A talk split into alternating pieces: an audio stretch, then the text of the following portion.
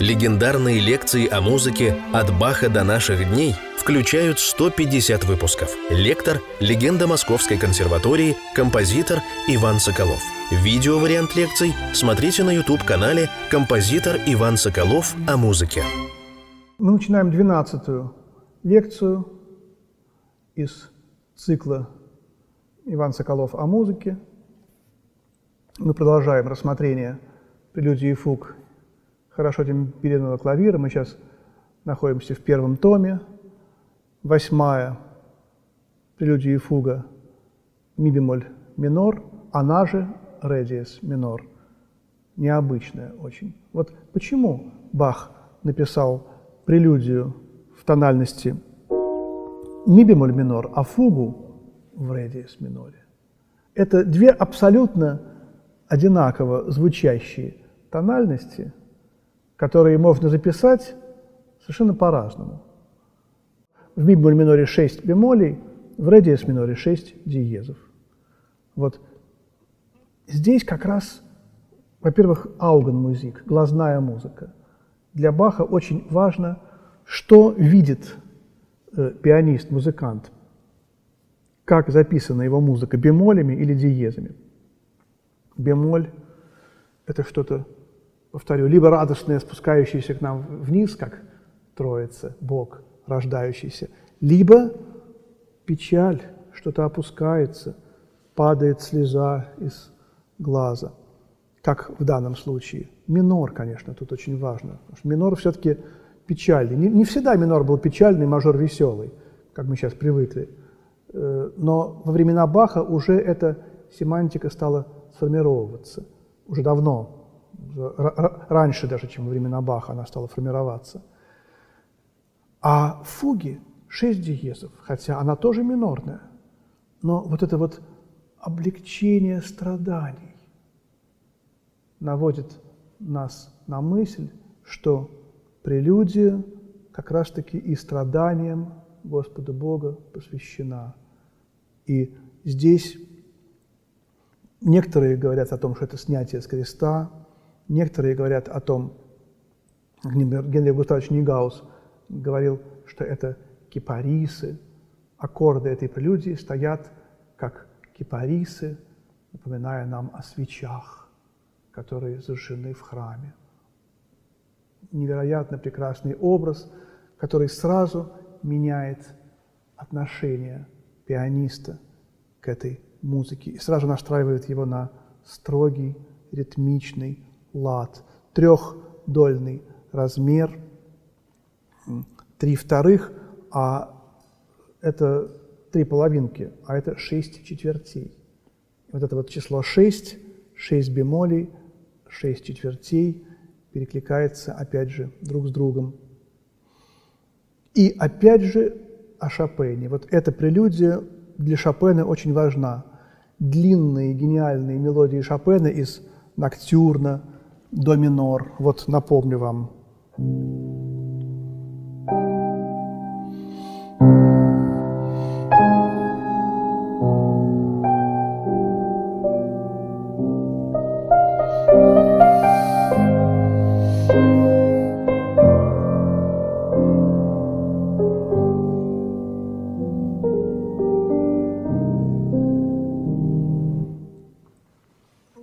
Безусловно, в основе это прелюдия.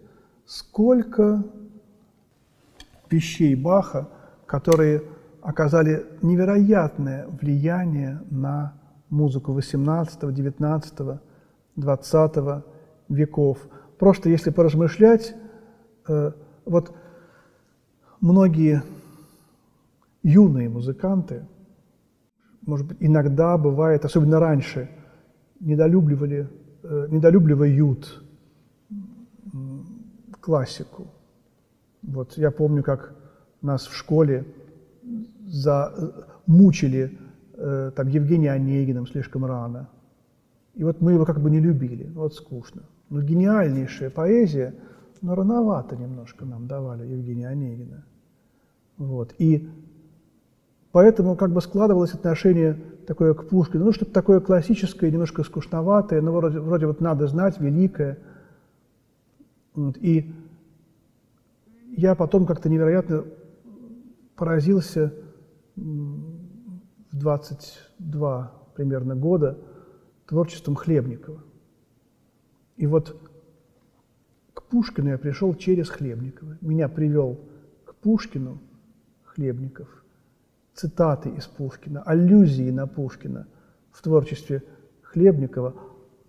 То же самое с Блоком. Вот. И также точно э, настоящей любви к Баху может привести, э, например, Шопен или Шостакович или Бетховен. Композиторы, которые любили Баха, которые любили и его полифонию, которые от него очень много взяли, и которые как бы объясняют нам Баха своим творчеством. Шопен дает нам уроки Баха в своей музыке. Также и здесь, в этой удивительной прелюдии.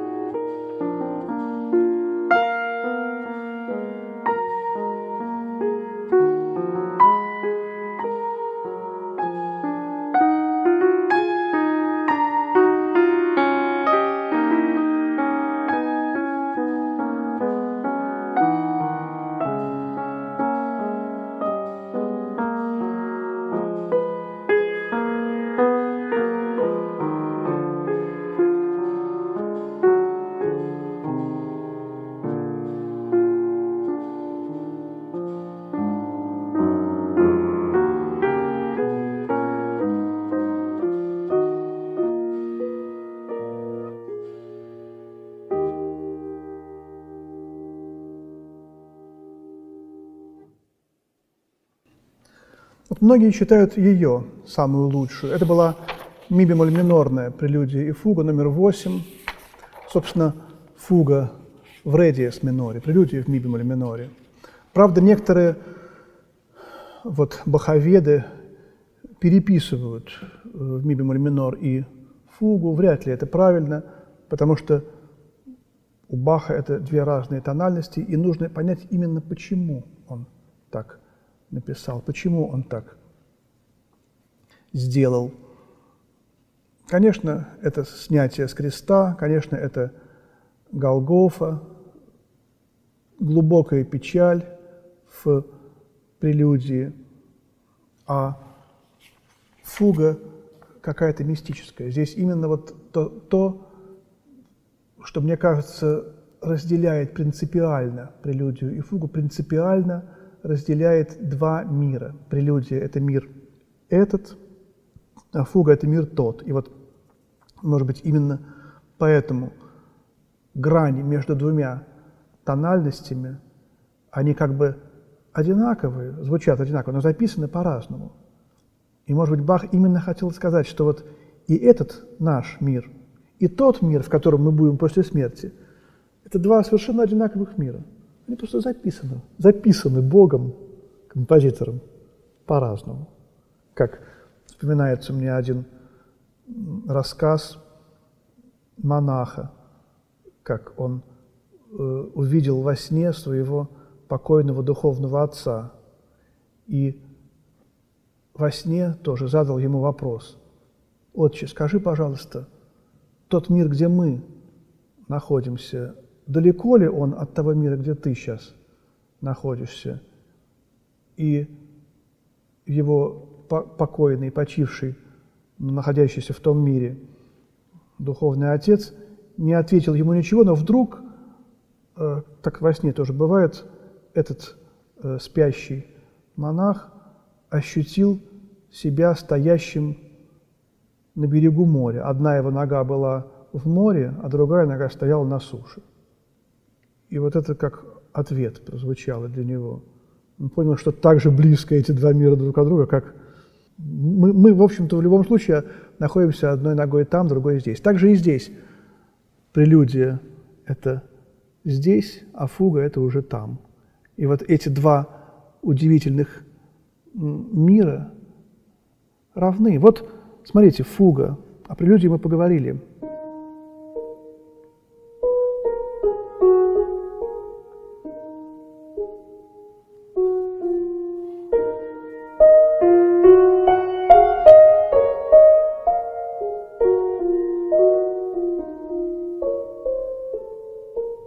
Играю фу, тему, противосложение и ответ.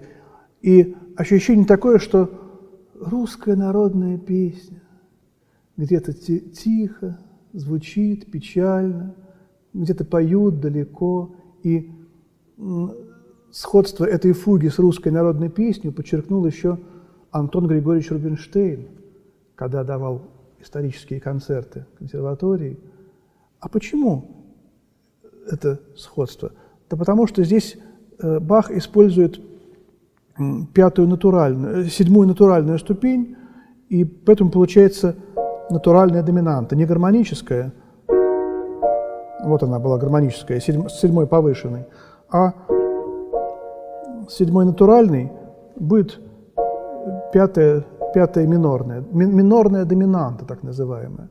И вот здесь эта минорная доминанта придает какой-то такой плагальный, очень такой характер всей этой музыки, передает глубоко русский. Не только здесь, не только это. Вот это хорал, самый известный, знаменитый хорал «Aus tiefer Not schrei ich zu dir», протестантский хорал, который раньше по латыни звучал как «De profundis clamavi ad te Domine». «Де профундис», «профундис», «бас профунда», «глубокий», «из глубины взываю к тебе». Из глубины чего? Из глубины греха.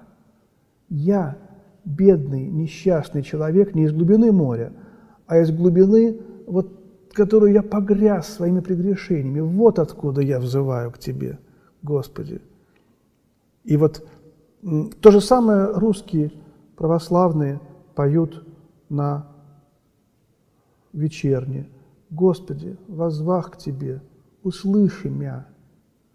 Каждый раз в пять часов вечера, в субботу, начинается с этого вечерня. Это псалом. Это, кажется, сто второй, сто третий псалом, сейчас не помню точно. Но это Давид сказал, Давид обратился так к Господу, он осознал свою греховность. «Из глубины взываю к Тебе, Господи, Господи, воззвах к Тебе, услыши мя». И вот эти интонации, они прошли через всю музыку абсолютно.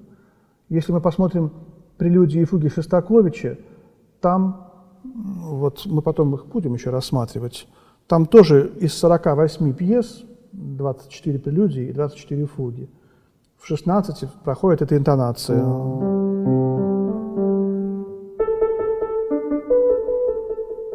Да. И так далее. Постоянно, постоянно. В моем цикле «Евангельские картины» я на этом основываюсь. Эта интонация у Шопена постоянно. Она везде, она везде, везде проходит буквально красной нитью через всю музыку. Абсолютно через всю музыку, в русской музыке особенно. И здесь, конечно, везде, где Шостакович... Шостакович почему эту интонацию еще в своих прелюдиях и фугах взял?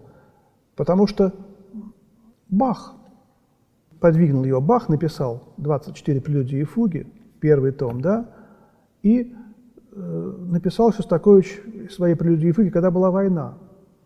Вот только что закончилась война в сорок пятом году.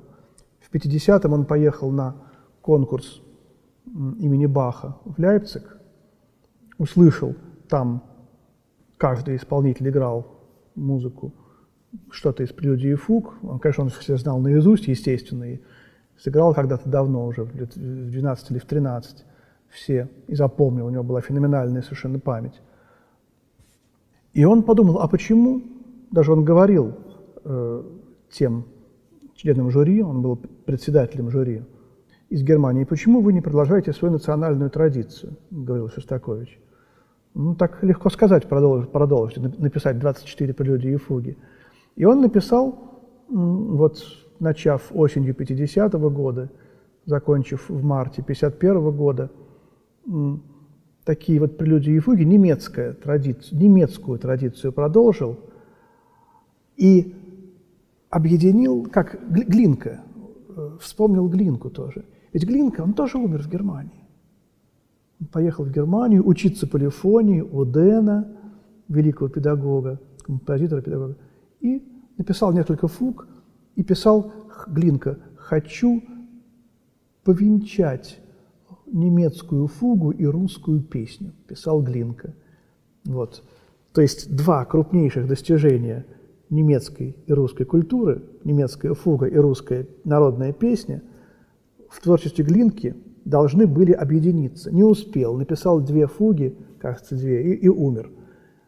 И вот Шостакович берет русскую, самую русскую фугу Баха и развивает именно эту линию, именно эту линию развивает. Объединяет русское и немецкое. В музыке мир дает между Россией и Германией. Только что воевали, а в искусстве нет войн, в искусстве мир, в искусстве все народы объединены. Чайковский, э, Рахманинов, Шостакович берут из Баха, и Бах им дает свою гениальность щедро. Никаких войн нет, одна любовь, потому что все любят. Вот смысл этого, этой русской, как бы в кавычках, русской фуги. Я думаю, э, слышал ли э, Бах русские народные песни? Неважно, может быть, даже и слышал. Вот приехал же с войны его брат. А он ездил на войну в Россию, Каприччио на отъезд возлюбленного брата. Неизвестно, это такая, ну, ненужная совершенно для дискуссии тема. Так как-то почему-то вот мы в эту дискуссию вошли в связи с этой фугой, невероятная полифоническая работа. Самые невероятные преобразования проходит тема, меняется в увеличении, в уменьшении, меняется начало темы. Многие считают именно эту, а не до диез минорную и не фа диез минорную, не си бемоль минорную, самую, самую потрясающую фугу. Не наша задача здесь как бы вот разбирать все полифонические э, изыски этой гениальной музыки, а наша задача восхититься ей, поразиться и поблагодарить Баха за то, что он нам подарил такую гениальную музыку. Ну вот, наверное, двенадцатую лекцию мы завершим на этой благодарственной, прекрасной ноте. Всего доброго.